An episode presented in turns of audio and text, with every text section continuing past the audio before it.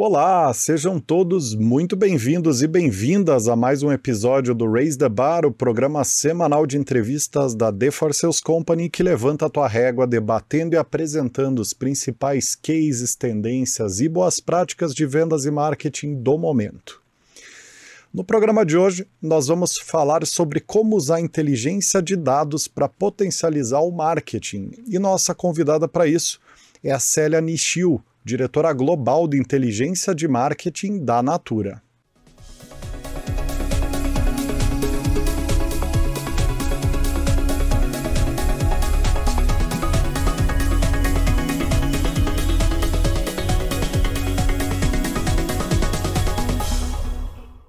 Muito bem, quem está falando aqui é o Rodrigo Sade, Managing Director da The For Sales Company. Eu estou aqui na companhia do Lius Medeiros, gerente sênior da For Sales, que é a consultoria de Executive Search do grupo. E para começar, eu queria dar as boas-vindas à nossa convidada de honra aqui, a Célia. Como é que você está, Célia? Tudo bem? Tudo jóia com vocês. Um prazer enorme estar aqui. Obrigada pelo convite. O prazer é todo nosso e o convite é mais do que merecido. Afinal, o tema e a pessoa são precisos aqui para a gente ajudar a nossa audiência a resolver, a refletir e avançar nessa temática de dados para marketing, né? Que é um tema que, inclusive, Célia, está dentro até da nossa das tendências de vendas e marketing de 2023, que é um conteúdo que a gente divulga todo ano aqui. É um dos temas centrais de tendência para o ano que vem, então estamos bem animados aqui com, com esse papo contigo. É, ah, legal. Célia, é, bom, e você, Lils, tá tudo bem também? Tudo certo, super empolgado por esse papo. Célia, obrigado por aceitar o nosso convite, viu? Obrigado pelo teu tempo. Certamente tua agenda é bastante corrida, então a gente fica muito honrado aí de você ter dedicado esse tempo pra gente para conversar com a gente. Legal? Muito bem legal. colocado. Maravilha, maravilha. Muito bem, Célia. Para a gente começar, é, conta um pouquinho de qual que é o tamanho do potencial que a inteligência de dados tem para a área de marketing, para a gente ter um pano de fundo geral aqui antes de aprofundar no tema, né? Tamanho do potencial, de quanto que a gente pode contribuir, ou tamanho é, exato. Estrutura? Quer dizer, é, exato, a, a, a, o peso que, que essa temática pode ter nos resultados das, de marketing das empresas, né? Quer dizer, é, de que forma que isso ajuda o, a área né, como um todo? Ah, legal. Então vamos lá. É, bom, a, tem muitos números que poderiam dizer e corroborar e qual é o tamanho da contribuição da inteligência de dados para vendas e para marketing. Acho que vai variar um pouco de acordo com cada tema, né? Mas eu vou dizer para você que isso vai de 5%, de 1% de ganho de market share, a, até 30% de savings em investimentos. Então, assim, são cifras bastante pesadas, são cifras bastante numéricas mesmo, que realmente comprovam que a inteligência de dados ajuda, né, tanto na construção de marcas, de tornar as marcas mais valiosas, como, consequentemente, tornar as vendas mais potentes. Uhum. Fantástico, fantástico. Bom, sem dúvida, de fato, um, um tema muito denso, né, uh, série. E e aí, você trouxe aqui, né? Você fez uma pergunta para o Rodrigo em cima da pergunta dele, né? Potencial ou tamanho de estrutura, né? Então eu te devolvo. Agora vamos falar de estrutura, né? Na tua visão, qual é a estrutura mínima, né? Que uma empresa precisa ter em termos de headcount, orçamentos e afins, né? Para que essa área de inteligência de dados ela de fato traga um resultado né, significativo né, para a empresa. Legal. Uh, né, hoje temos estruturas de todos os formatos. Eu poderia te dizer que o mínimo é uma pessoa, né? Porque realmente existem mesmo empresas grandes com uma pessoa só na área de inteligência de dados é, e estruturas mais robustas. Né? A minha área aqui na Natura é bastante mais robusta, até dada a complexidade que eu estou aqui no nível global. Então, eu tenho né, seis pessoas diretas no meu board, que cada um tem uma equipe onde a gente tem atuação local e global também. Em termos de investimento, acho que eu posso voltar uma parte só, depois vocês claro. cortam aqui esse, tá. esse adendo, mas acho que uma coisa importante que é também temos mudado muito e temos evoluído muito na parte de dados, mas temos evoluído muito também na parte de estrutura, né? Então, tem estruturas que são estruturas internas, tem estruturas que são estruturas externas. Eu não vou nem chamar de terceirizadas, não, porque elas são exclusivas, elas são dedicadas, possuem metas tal e qual um colaborador. E temos também muitas parcerias diferentes que foram criadas ao longo do tempo com fornecedores. Então, por isso que mesmo uma empresa grande pode ter uma ou duas pessoas só nessa estrutura, tá? E outras, dependendo do nível de detalhamento, vão pedir mais algumas outras pessoas. Perfeito. O, o Falando... Rodrigo, então... Desculpa, claro. Sara, pode seguir, querida. Não, só para falar um pouco do termo de investimento, assim, sempre se falou muito em, em torno de 2 a 4% né, da receita está investido em inteligência de dados. É, é muito ousado né, falar por essas cifras, elas estão realmente bastante grandes. Eu diria que é, quanto maior o seu negócio, talvez você consiga ter um investimento mais próximo de 1 a 2%, quanto menor o seu negócio, talvez você peça um pouco mais de investimento até para poder alavancar mais o negócio. Então é, é um pouco desproporcional. Interessante.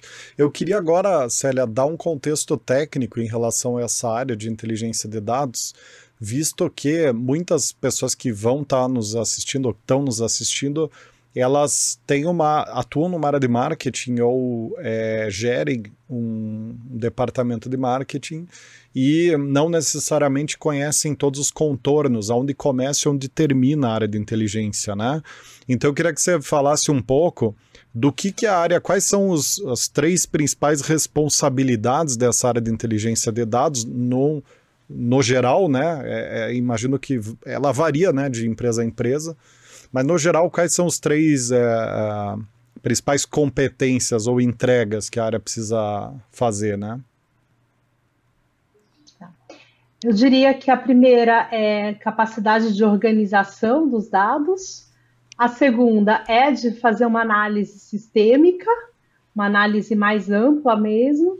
E a terceira de conseguir transmitir a informação, storytelling. Se você não tem uma boa narrativa, o dado pode ele ficar muito técnico, muito pesado e acaba ficando muito só na área dos, da, dos vou chamar assim entre aspas, né, dos inteligentes, o que eu acho muito ruim nesse nome de inteligência de dados, que parece que a inteligência está exclusiva em um só lugar e não é verdade, tá? Mas a ideia é que sim, que se trabalhe sobre esses dados, e aí então é organização, análise e também a capacidade de contar uma boa história. Fantástico. Rodrigo e, e, e, Célia, você mencionou a organização dos dados, né? Mas que dados seriam esses? É dados só de vendas ou tem outros dados? Olha, Uhum. Hoje em dia vale quase tudo, né? A gente está falando aí de social media, então de todo, né? Todas as, as informações que a gente tem traqueáveis em social media, meios digitais, eu vou chamar assim melhor do que social media, dados de vendas, dados de receita, pesquisa de consumidor, cliente, shopper, uh, depende do seu público, uh, pesquisa até de stakeholders, né? Essas informações todas combinadas são as informações, os dados que a gente tanto fala, né? É, o céu é quase o limite. Né? Uhum. Então, podemos de tudo um pouco, dá para você fazer uma análise. E Célia, você teria algum exemplo barra case é, de quanto que a área consegue entregar, de um exemplo de, uma, de um dado, de uma situação real, talvez não da Natura, para a gente também não, não expor nenhuma informação é, é, delicada, né? Que ilustra um pouco de como é, esses detalhes podem fazer a diferença, né? Ou seja, o que, que dá para fazer com esses dados na prática de resultado e de potencialização de negócio, né? Tá. Temos diversos cases publicados, né? Eu mesma vou dividir com vocês, então, aqui, através de dois papers que eu já publiquei com a Isomar, que é, é o Congresso né, de Pesquisas de Mercado do Mundo inteiro. Uh, um deles foi justamente com a Oi Telecom, né, onde a gente consegue, através da inteligência de dados, trazer, por exemplo, uma maior valoração, então, avaliando comunicação, avaliando posicionamentos de marca, é, conseguiu melhorar a imagem de marca, com isso eles conseguiram melhorar a venda, né?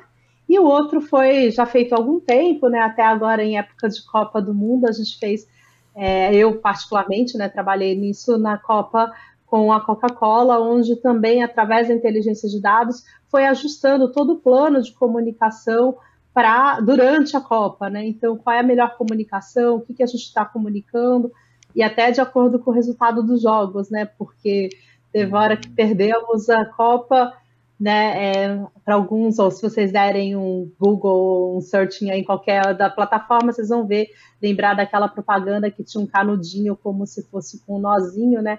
Que é o nó que a gente ficou na garganta quando perdeu a Copa, né? Até esse tipo de comunicação, esse tipo de avaliação, e quanto mais rápido, obviamente, melhor, maior aplicabilidade. E tudo isso muda, né? Uma comunicação bem colocada, ela pode. Eu gosto de falar de comunicação porque é onde as pessoas se, se conectam muito fácil, é sempre gostoso, né? Falar de propaganda, mas não é só sobre isso, tá, gente? mas é ali falando né, bem rápido, uma comunicação ela pode ajudar a vender mais, ou ela pode até piorar a sua imagem de marca, e aí né, você vai ter todo um retrabalho e todo um dinheiro para reconstruir marca. Né? Então, acho que esses dois cases ilustram bem aí a tua pergunta.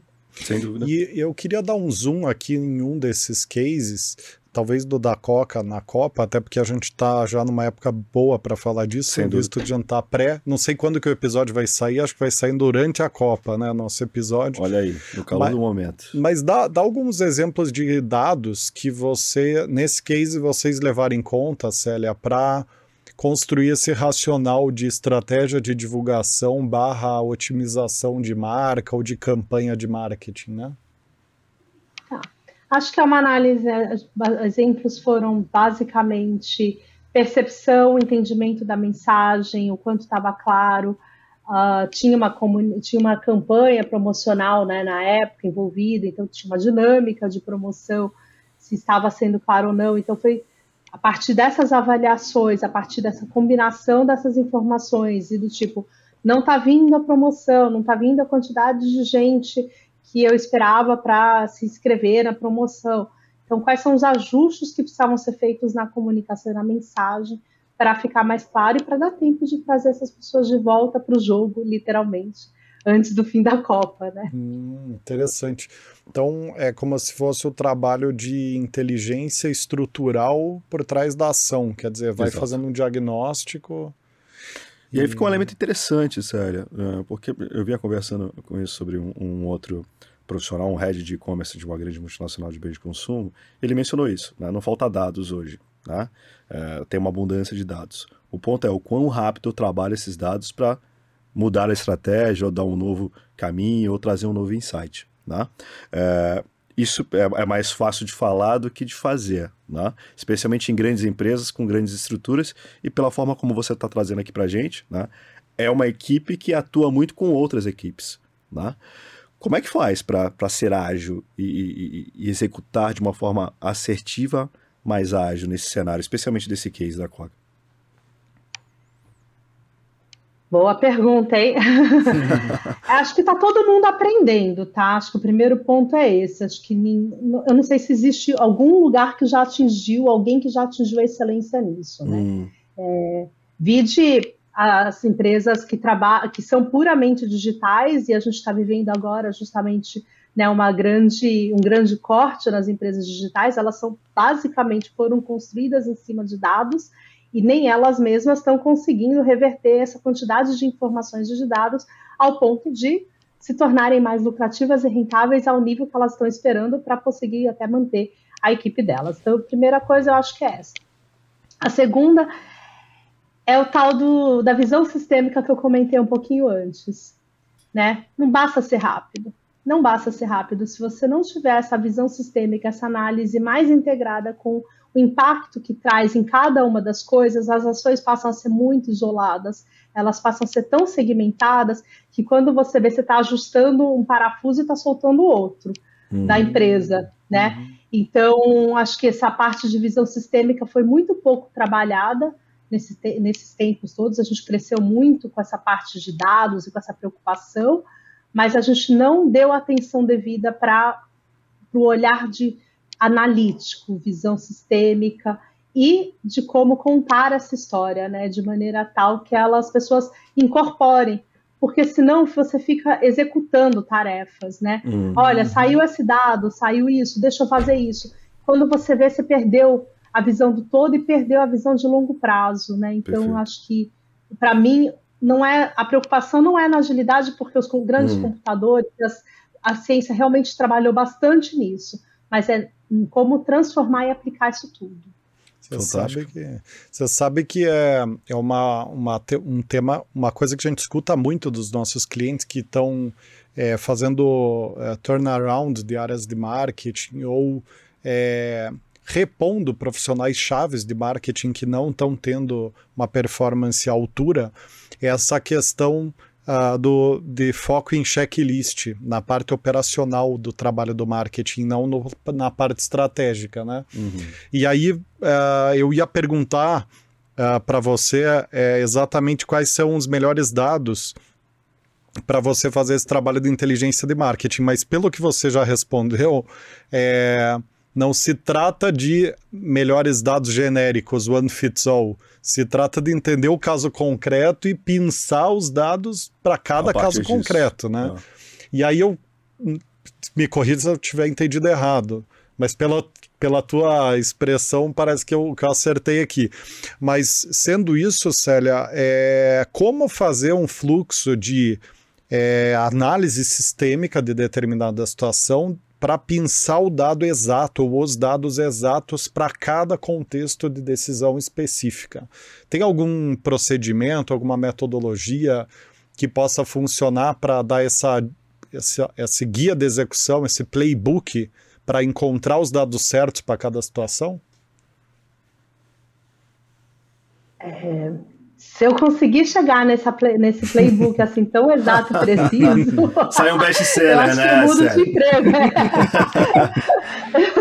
Exato, mas acho que tem uma coisa que. São coisas muito simples, embora não simplórias, né? Um, não perder de vista o contexto, não perder de vista o contexto amplo. Em que lugar você está, em que país, em que situação, em que momento. E o todo da empresa, né? Qualquer que seja ela, eu acho que a primeira coisa, esse contexto macro é muito importante. Você vai especificamente no, no teu problema, mas tá, agora você mergulhou no teu problema, volta e olha para o contexto inteiro e vê, existe mais alguma influência, existe mais alguma coisa que está acontecendo, existe algum, algum alerta que eu deveria prestar atenção. E a outra coisa que eu gosto muito é o virando o outro lado da moeda, né? Não importa a tua análise, não importa onde você chegou, vira a moeda. E se tudo isso não acontecer? Ou e se tudo isso for, tipo, eu estiver completamente errada? Faz um, um né, um, um eu estou tentando não usar as expressões em inglês que eu acho muito ruim, mas é tão força do hábito, né? Mas faz um cenário dra dramático, né? Uhum. E do uhum. tipo, tá, e se tudo isso que eu estou fazendo dessa análise eu estiver errado? Quais são os outros caminhos? Então, com isso, você começa a abranger outros cenários, outras possibilidades, e ajuda também a justamente a. Bom, então, esse é o cenário 1, um, esse é o cenário melhor, esse é o cenário otimista, esse é o cenário pessimista. Você também começa a ajudar as pessoas que vão receber a tua informação a entrarem contigo, apostarem contigo de que aonde eu estou com essa informação, porque inteligência de dados é uma área de influência, né? Eu não, não, não sou necessariamente eu a tomar a decisão, então uhum. as pessoas precisam saber aonde foi meu pensamento, para elas mergulharem comigo nessa piscina, né? Perfeito. E saberem que quando eu estou falando a água tá boa, acreditar que a água não está gelada e mergulhar de cabeça. Perfeito. Aí eu vou usar uma palavra que tu usou recentemente, né, Célia, que é a integração. Né? E aí eu tô lembrando aqui, Rodrigo, de um episódio muito bom do Raise the Bar, Célia, que é o episódio do Vitor Peçanha, onde ele menciona isso, né? que o marketing ele precisa estar integrado, né? que a, todas as, todos os subsistemas precisam estar em uníssono com a estratégia. A Célia mencionou isso agora há pouco. Qual é a estratégia de marca ou de marketing? Né? E a partir disso, decupar para cada um desses uhum. subsistemas. Ah, eu estou falando de social media, estou falando de conteúdo, estou falando de e-mail marketing, estou falando de PR. E aí entender, acho que em cada um desses subsistemas, né, Sério? Aí eu estou me desafiando aqui a responder a, a pergunta do Rodrigo, né? Quais são os dados que cada uma dessas equipes precisam para que elas estejam ainda em uníssono com relação à estratégia? Tu concorda com isso? Concordo, concordo bastante. Tem um aspecto que é, né, obviamente, essa visão do, da estratégia, essa visão. É sempre importante que todo mundo tenha, né? Acho que a gente já falou bastante disso no mundo de negócios, mas acho que vale sempre falar e é, não subestimar né, as equipes. As equipes, elas podem compreender a tua estratégia sim, elas podem estar contigo. Não precisa ter tantos detalhes, obviamente, dependendo né, de qual o nível de atuação da cada pessoa, não vou nem falar nível de hierarquia, mas o nível de atuação, ela precisa de mais ou menos detalhes, mas a visão para que lado o barco vai é muito importante que elas façam, porque cada pessoa é especialista na sua área e ela vai conseguir até ajudar a identificar qual é o melhor dado. Então, finanças a melhor pessoa de finanças é ela que vai dizer todas as informações melhores de finanças para ajudar naquela análise que você está fazendo sobre o problema de fábrica, de, Perfeito.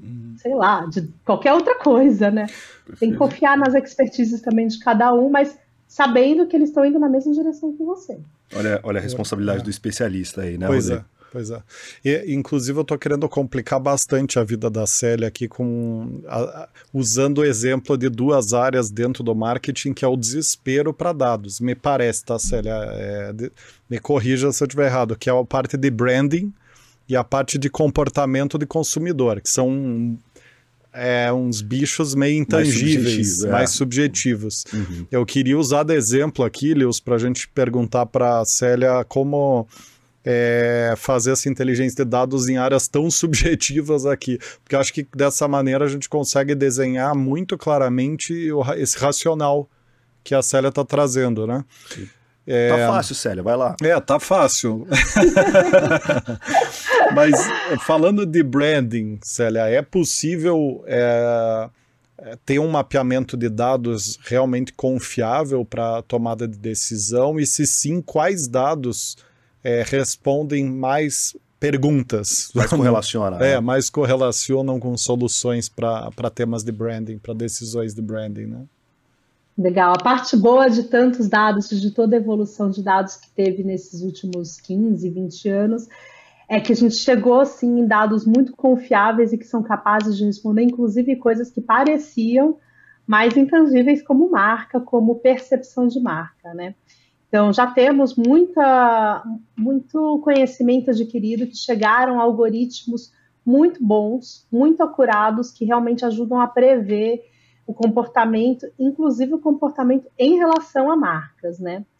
É, vocês podem ver no meu perfil, assim, eu sou uma fã entusiasta, vou me falar entre aspas, expert de ciências comportamentais, porque foi a ciência que eu passei a estudar nos últimos 20 anos aí, né?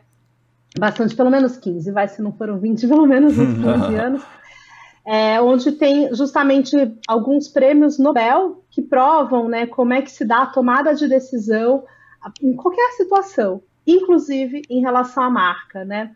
Então, acho que conseguir ferramentais, pesquisas, estudos ou perguntas e dados que conseguem capturar melhor as emoções, testes implícitos, né, testes que são aqueles testes com tempo aplicado, que nos permitem racionalizar a resposta, têm se provado os melhores resultados, os melhores dados para ajudar na tomada de decisões e para ajudar a entender qual é o comportamento preditivo que vai acontecer mesmo. Fantástico. Inclusive.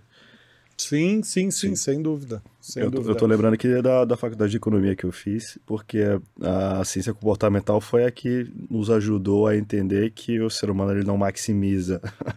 muito pelo contrário, ele tende muito mais a minimizar os retornos que ele tem dado ao comportamento, dado à emoção, do que ao maximizar, né, sério? Exatamente. Daniel Kahneman foi o primeiro prêmio Nobel de economia a um não economista, né? E ele mudou, né, a, a economia toda com a teoria de que nós somos movidos à aversão ao risco, né? Por isso que a gente investe tão mal o nosso dinheiro. Todo mundo. fantástico, fantástico. Ótimo, tô gostando, Rodrigo, tá, tá interessante aqui o, o papo, sem dúvida, é, é um assunto aí é, interessante. Vamos trazer, Célia, obviamente, é, é, a gente vai te desafiar aqui agora, mais uma vez, tá? Porque, naturalmente, uma natura, uma estrutura global, né? Não falta headcount, não falta orçamento, não falta o entendimento de que essa área ela é muito relevante né, para o resultado final né, e para a rentabilidade de uma empresa. Né? Mas vamos olhar um pouco agora para o pequeno e para o médio empresário, né, que tem uma área de marketing que entendeu que trabalhar com dados é fundamental, mas é, é ele não tem todos os recursos que uma, uma Natura tem. Né? Aí vem a pergunta, vem o desafio. Né? Como que você estruturaria né, uma, uma área de marketing? Que processos que você colocaria né, para começar, né, para ter um processo ele bem executado, uh, uma responsabilidade de alguém né, coerente e que trouxesse né, outputs oportunos? Bom, é, acho que não precisa nem ser uma área à parte, né? É, precisa talvez só ter expertise ou pelo menos garantir que a pessoa esteja afim de aprender, né, sobre tudo. Então, acho que a primeira coisa é essa cultura do aprendizado, né? Não importa o tamanho da empresa, ela tem que estar afim de aprender. Se ela não estiver hum. afim de aprender, não vai ter tamanho de empresa que sobreviva, tá? Porque é sobre isso que a gente está falando, é sobre inclusive errar e ver o que, que errou e aí em seguida aprender. Então, para aprender, como é que funciona? Qualquer que seja o tamanho da empresa, garanta que tenha objetivos muito claros, objetivos que você possa mensurar. Então, se o meu objetivo é vender XYZ marca ou XYZ itens em tanto tempo, você tem que, no mínimo, avaliar isso. Aconteceu em tanto tempo? Aconteceu no preço que eu queria? É, se não, qual foi a variabilidade disso? Então, acho que essas pequenas coisas, desde informações básicas, que é isso, a quanto eu vendi, quando, né, quando eu vendi, foi no que eu queria, e comparado ao meu objetivo, ao meu plano inicial, já te dá uma inteligência de dados muito boa.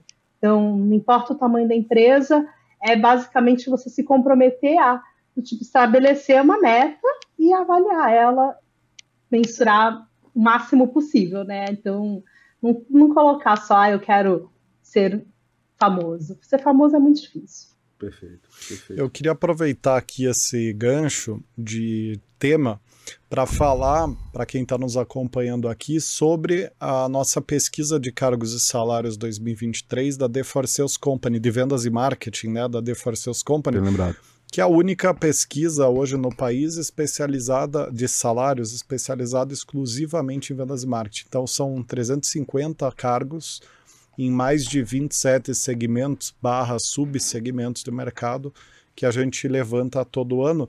E na deste ano, e aqui que é o gancho com o assunto é, que a gente está conversando, a, no, na abertura do material, a gente fala sobre os cargos de vendas e marketing que vão ser tendência em 2023. E a terceira, a, o terceiro grupo de cargos que a gente fala é exatamente inteligência de mercado, data science, customers insights e marketing automation. E, e a gente chegou nessa conclusão é, baseado nas automações do processo de vendas que estão que a gente acabou de falar aqui, né? Que estão cada vez mais comuns o que tem feito com que o marketing precise é, garantir que a área de vendas e marketing, não, essa parte de dados, né, inteligência de dados, garanta que vendas e marketing não seja uma área é, ineficiente e chata né, nas abordagens. É, e aí que a gente previu essa ascensão dos cargos de, de dados. E eu queria te perguntar isso, Célia, você tem visto uh, os profissionais da área serem mais demandados nesses últimos anos e tá com, com é, confirma essa tendência aí que a gente traçou de que ano que vem vai ser um ano com bastante demanda por profissional, profissionais de inteligência de dados. Qual que é a tua visão sobre esse mercado de trabalho para quem é da área, né? É um pouco enviesada essa minha resposta, hein? eu posso até pedir um aumento, né? Você pode pedir aumento e headcount, né? É, de ambos é, você pode pedir. É, a área de, é, embora a pesquisa seja muito, já não seja tão nova, né, a área de inteligência de dados não seja tão nova, ela realmente está crescendo muito. Ver, confirmo essa tendência que vocês estão vendo, é, confirmo muito tanto para essas expertises de cientistas de dados, enfim, toda essa parte. de novo, né, acho que ainda o olhar na parte de visão sistêmica, análise sistêmica, não está sofisticado o suficiente para poder hum. dar conta de tudo isso. Hum. Eu diria que, se fosse eu buscando esses profissionais, eu acrescentaria uma camadinha a mais, que é essa capacidade de analítica sistêmica. Perfeito. Vamos explorar isso então, Célia, porque é, a gente percebe isso, Rodrigo, em outros clientes nossos, solicitando essa, essa competência, ou essa habilidade, vai, eu acho que está mais uhum, para habilidade, uhum. né, de olhar o negócio sistemicamente. E aí, antes de eu ir para a minha pergunta, uh, você trouxe um elemento aqui que eu e o Rodrigo a gente gosta muito, né, que é a especialização. O especialista ele precisa entender quais são os dados né, que mais afetam, né, ou que mais podem correlacionar ali com aquilo que ele quer construir, né, e afins. Né? Então aí vai minha pergunta para ti, sério. Uh, como que um profissional de inteligência de dados, né, como que ele deve aprender ou como ele deve analisar o negócio para que ele entenda ele de uma forma sistêmica, de uma forma ampla? Vamos decupar isso, por gentileza. É, como organizar essa coleta de dados também, né, Leos? Como organizar Acho que eu tô a coleta. Indo passo antes, Rodrigo. Ah, é? é? de entendimento do negócio por si só. Ah, né? tá. ah de... sim, de fato. Poxa, qual é o meu produto, qual é o mercado que eu estou inserido, o meu depois de a gente, Depois eu vou querer perguntar para a Célia essa questão de coleta de dados, né? Como organizar a coleta então nesse então, entra mundo. Na fila, viu? É, eu vou entrar na, na vou ficar no segundo aqui. Sério, vamos lá, acho então. que temos para todos. É, né, o próprio Lewis acho que já foi dando um pouco das dicas, né? Acho que a gente comentou um pouquinho no parte de contexto. Primeiro, é, se você é especialista, mas não perde a história, não perde o contexto. Então, se é uma empresa de capital aberto, leia o relatório para os investidores. Acho hum. que é hum. fundamental que todos os funcionários leiam o relatório de investimentos, né? Qual, qual é a conversa que a gente está levando para o mercado investidor? Se não é uma empresa de capital aberto, ela tem missão, ela tem valores, Uhum. É, conhecer a história, conhecer a história dos produtos, conhecer os, o mercado competitivo, né? Acho que toda essa parte já é o suficiente para você começar a, a, se perguntar. E a pergunta que eu gosto muito de fazer, isso eu sempre trago né, para o meu time, para os meus times ao longo da vida, foi: olha para qualquer dado e fala, tá, mas e daí? O que, que esse dado muda nessa história toda, nessa na empresa, o que, que esse dado corrobora, como é que essa informação ajuda. E daí? É uma pergunta simples, mas eu falo, pergunta 20 vezes, e daí? Tá, mas e daí que eu sei disso? Porque aí você fala, ah, se você não chegou numa resposta boa nem para você mesmo, com certeza ela não tem um lugar, né? Aí ela uhum. não entra nessa uhum. visão sistêmica. É a justificativa, né? É o porquê. Né? Por que, que eu estou colhendo esse dado? Por que, que esse dado ele é relevante? Né? Por que, que a gente tem que olhar para ele? É, o meu é um pouco mais, um pouco mais e daí, né? É, o teu foi, o teu foi é, mais casual, eu diria. Seria, seria um porquê com um ponto de interrogação, assim, com ponto de exclamação, né? E daí, que você, o que, que, você vai fazer com isso? É, e, Célia, uma dificuldade que a gente vê é, acontecer. Lógico que no nosso caso, de um ângulo específico, né, porque a gente recruta profissionais de data science ou de inteligência é, de marketing, inteligência de mercado, pricing, por aí vai, uh, é uma dificuldade em organizar a coleta de dados. Né? A gente vive num mundo onde você chacoalha uma árvore, cai um milhão de dados diferentes. Né? É, como talvez a Célia vai voltar na visão sistêmica aqui, mas indo além da visão sistêmica, uh, como, como garantir que, que essa coleta de dados vai ser eficiente e assertiva, não vai virar aquele emaranhado de informações e a pessoa até se afoga com os dados, né? Vira um, literalmente um data lake, né? Uhum. Um lago de dados. Você está querendo ir para a rotina, né, Rodrigo? É, é exato. É, processo. É, né? é, exato. De quanto em quanto tempo eu coleto esse dado, para quem eu mando ele, é, né, onde que ele vai estar armazenado. Acho que é, é aí que tu quer entrar, certo? É, é. Eu, eu entendo que talvez seja uma pergunta muito aberta, né? Talvez seria melhor situacionar com um subsistema específico para exemplificar melhor. Mas é, como, como fazer esse processo de coleta de dados sem ficar louco ou sem, enfim, é, sem perder, perder a, a, objetividade, né? Objetividade. Pra não, não tá mandando um relatório que ninguém vê, que ninguém lê, mas está lá um analista há dois dias trabalhando nesse relatório que ninguém é. vai, vai, olhar. E o pior é a pessoa mandar o relatório achando que aquilo ali tá sensacional e a pessoa na ponta não entender nada e achar aquilo horrível. Ou nem dar atenção. Não tá aplicando, né? É. É, eu não vou voltar na visão sistêmica nesse caso, porque acho que não condiz, mas eu vou voltar assim na parte do objetivo. Objetivo do negócio, objetivo para que eu estou trabalhando. Acho que ele é o melhor parâmetro, primeiro, para você parar de coletar dados. Hum. Né? O primeiro é esse, assim, qual é o teu objetivo? Então, quais são as coisas que você precisa investigar? Ele vai te ajudar a parametrizar em termos de quantidade, porque inteligência de dados tem uma coisa que é impressionante, é uma vontade de mergulhar e nunca mais sair de lá, né? Isso é bem comum também na área, a gente ter essa dificuldade de falar, não, para agora, vamos ver aonde estamos. Então, acho que é importante esse objetivo para parametrizar. A segunda coisa é que é pouco falada, eu acho, pelo menos não ouço tanto no meu meio, é taxonomia. A importância de você ter dados organizados desde a ponta. Então, se eu vou fazer uma pesquisa, ou se eu vou, se eu vou botar minha lista de produtos para vender, né? Eu tenho uma taxonomia que todo mundo que vai vender sabe, ou que vai botar o dado no sistema, sabe como é que eu tenho que dizer, como é que eu tenho que nomear aquele produto. Hum. Isso é básico, mas é muito fácil de ajustar hum. e é muito fácil depois de ajudar as pessoas que vão trabalhar com os dados, porque senão, se ela não tiver o mínimo de sensibilidade, ela vai estar tá analisando os dados sem perceber que ela está olhando coisas iguais em lugares diferentes. Então, hum. acho que hum. taxonomia é um nome importante.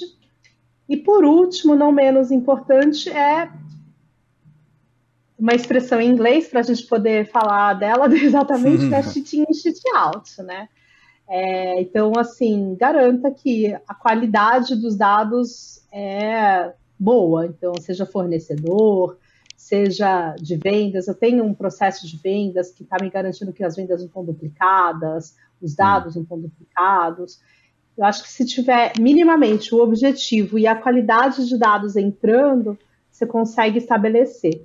A rotina vai depender de novo do seu objetivo. Ah, eu quero vender tanto no mês, então eu vou ter que analisar mensalmente. Eu quero vender tanto no, no semestre, e aí eu preciso ter alguns é, momentos de termômetro. Não, não precisa ser semanal, se eu quero, se eu estou estabelecendo uma meta semestral, mas que hum. seja mensal. Se eu estou fazendo mensal, é o contrário, né? Minha meta tem que ser quase que diária, porque o tempo de um mês né, é curto. Então, acho que esse tipo, a frequência vai depender do teu objetivo. Legal. Eu gostei que a Célia não economizou na expressão aqui, né? Porque tem gente que chama, fala trash in, trash out, né? Mas você usou uma expressão mais feia. De, de, novo, ela foi mais casual. De novo, ela foi mais Não, casual. você foi mais efetiva na, na comunicação. É a versão Idaí do trashing. é, eu, eu, eu, gosto, eu gosto da linguagem mais simples, casual. Porque claro, claro. Não é ela que faz a gente mais renomado, não é aquela sim, que vai dizer que você conhece mais uma coisa ou outra, né? Por isso que eu também falei lá atrás do storytelling, porque própria inteligência de dados veio de uma história muito científica, onde as pessoas vinham com termos que só a gente entendia. Uhum. É uma conversa entre iguais, né? Uhum. Então, não, eu acho não, que não ajuda.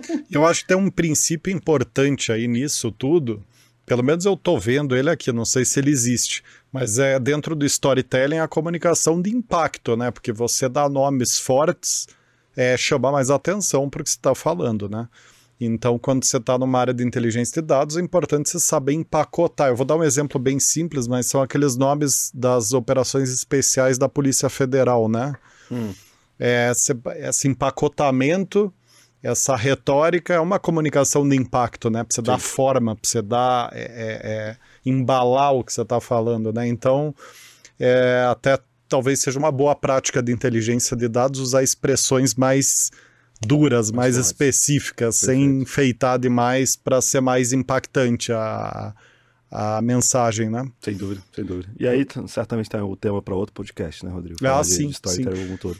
Mas eu tava, enquanto tu tava mencionando aqui, respondendo, sério, Rodrigo, eu lembrei de, de, um, de um ponto que eu vejo os nossos clientes buscando bastante nos profissionais que a gente está recrutando, tá? Especialmente, sério, para essas posições onde é uma área de suporte, é né? uma área de serviço interno, né? de back-office. Né?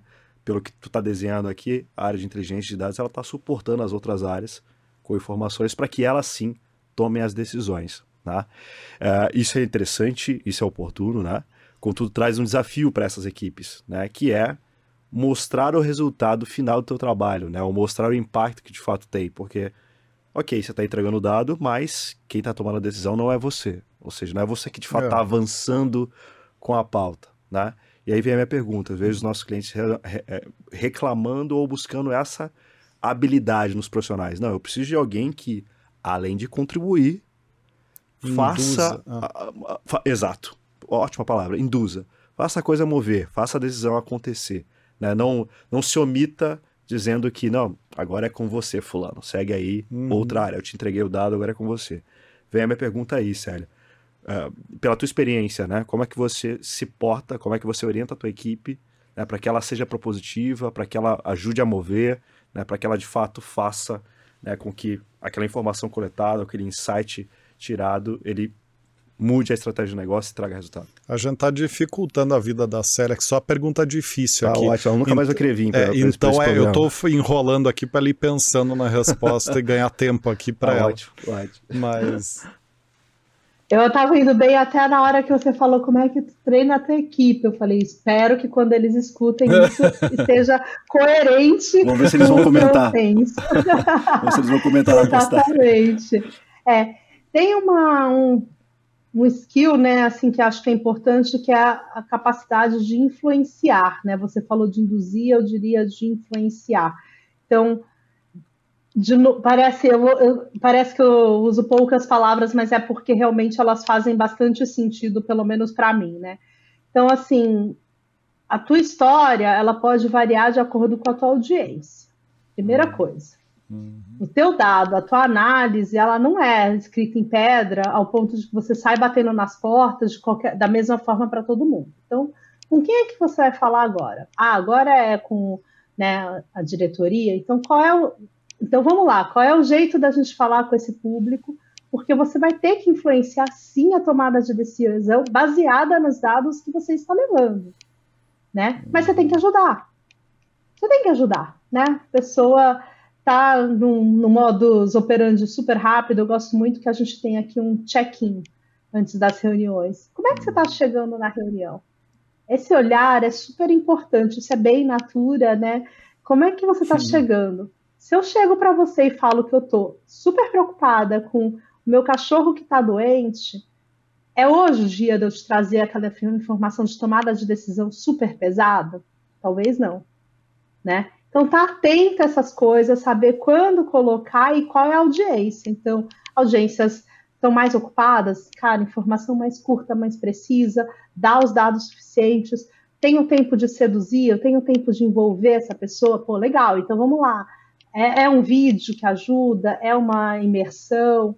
Como é que a gente pode fazer? Então, usar de diferentes artifícios a cada uma das audiências e prestar atenção de uhum. novo, né? Fantástico. Como é que essas pessoas estão, né? Fantástico. Rodrigo, mais aí, mais uma habilidade que a gente tem observado nos nossos clientes, né? Essa capacidade de uhum. se comunicar e se relacionar com multipersonas e multidepartamentos, né, Sério? Porque cada departamento tem o teu interesse ali né?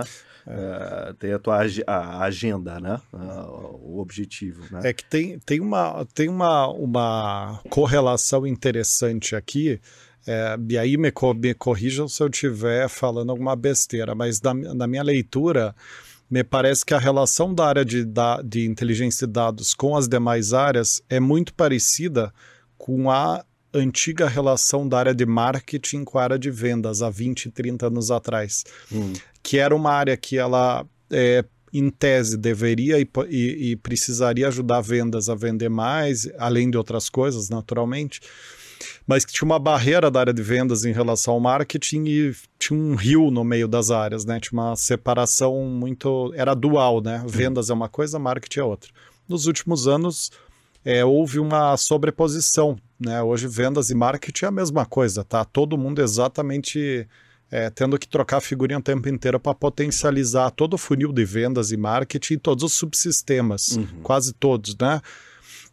Estão interconectados. E eu acho que a área de inteligência de dados, de novo, Célia, me corrija se eu estiver falando uma besteira, ela tem uma relação um pouco parecida com as outras áreas, no sentido de que, mais recentemente, que ela começou a ser vista pelas outras áreas como uma área que ela é essencial e estrutural para o funcionamento e otimização do negócio. Uhum. Porque até pouco tempo atrás tinha meio que um rio entre as coisas, né? Você tinha área de dados, que são os cientistas que ficam mandando relatório, e você tem o meu mundo aqui, meu dia a dia. Meu empirismo, é. minha experiência prévia e meu palpite. E agora parece que a área de, de inteligência, ela, as áreas estão começando, já já estão é, é, num momento avançado de entender que elas são, elas precisam da inteligência de dados para funcionar, porque senão ela ela desenvolve um trabalho ao longo de um ano inteiro que ela só vai descobrir que vai dar errado depois de um ciclo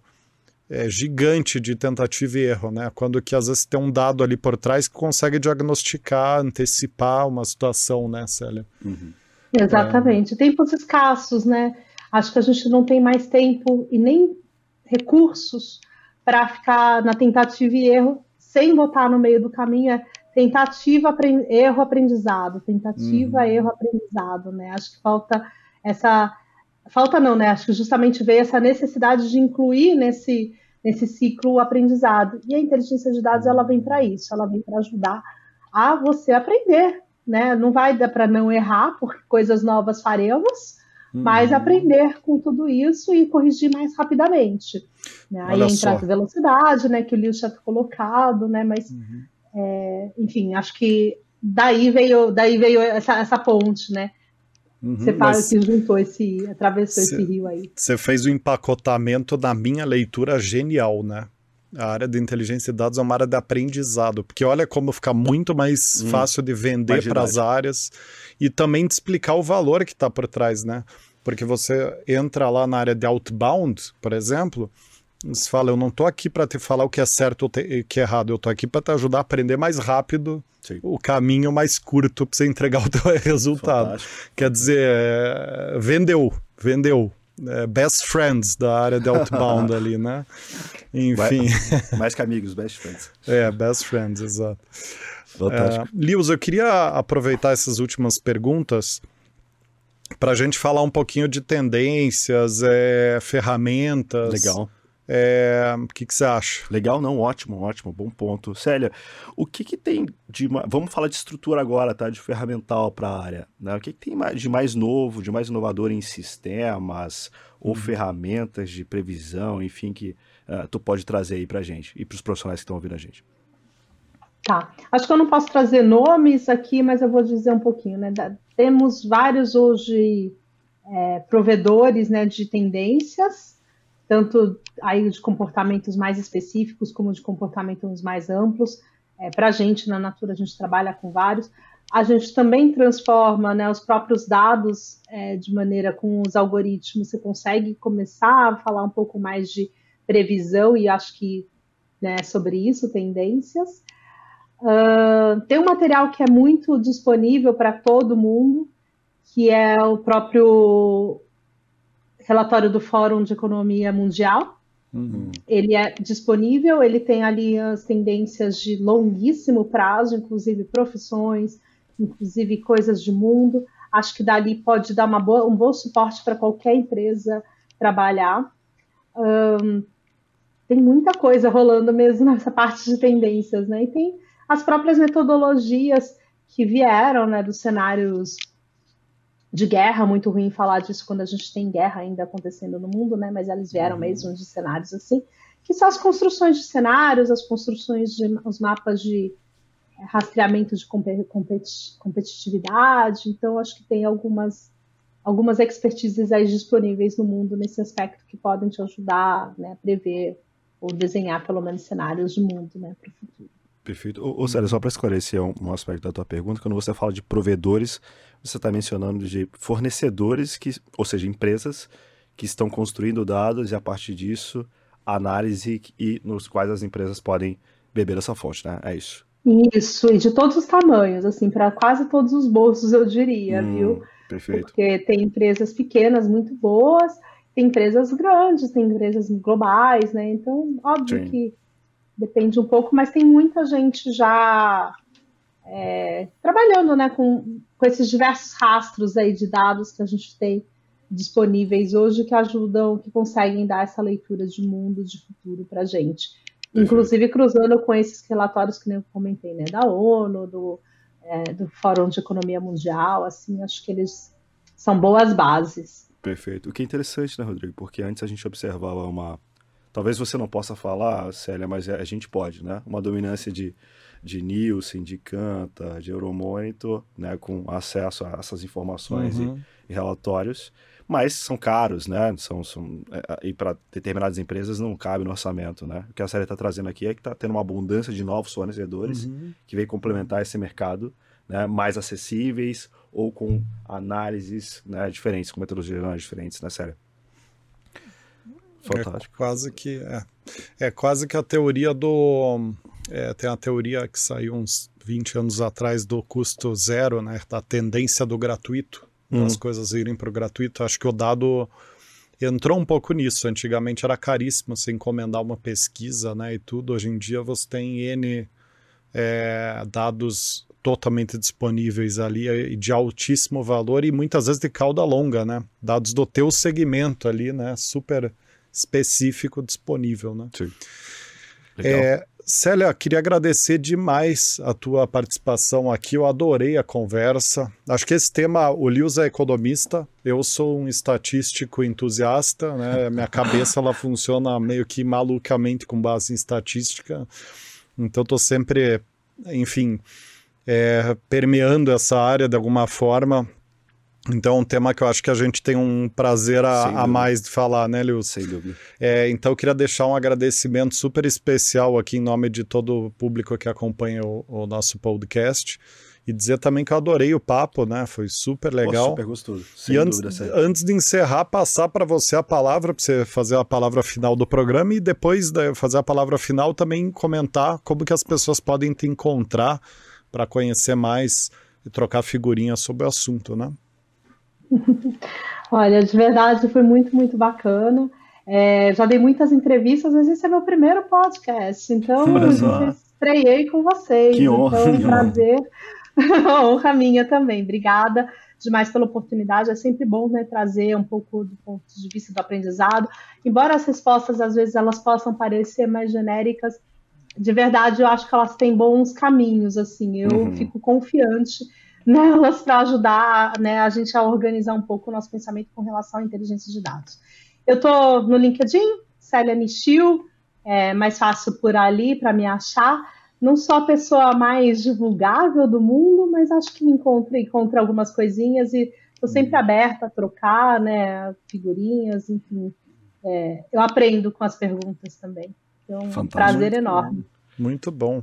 Pô, ficamos honrados aqui em saber, né? E vamos combinar outras conversas também. Eu adorei o papo. Eu acho que esse assunto definitivamente é um assunto que só vai crescer nos próximos dúvida, anos, inclusive de acordo com aquela nossa pesquisa, né, que eu mencionei. Então fica já o convite aqui, Célia. Vou fazer anual, fazer anual essa é, conversa. É, exato. Convite aceito. Atualiza... atualização anual sobre inteligência de dados. Muito bem, chegamos ao final desse episódio aqui do Raise the Bar. Se você está nos acompanhando até aqui, deixa seu like no vídeo, seu comentário. Uh, se você estiver acompanhando no YouTube, que nos podcasts, até onde eu acompanho, não tem né, essa ferramenta ainda de, de feed, né? Acho que não, né, Lios? Do Spotify não tem feed, né? Não, Os não podcasts. tem. Ainda não, não, ainda não. Então, deixa seu like, segue o programa, compartilha com quem você acredita que pode se interessar.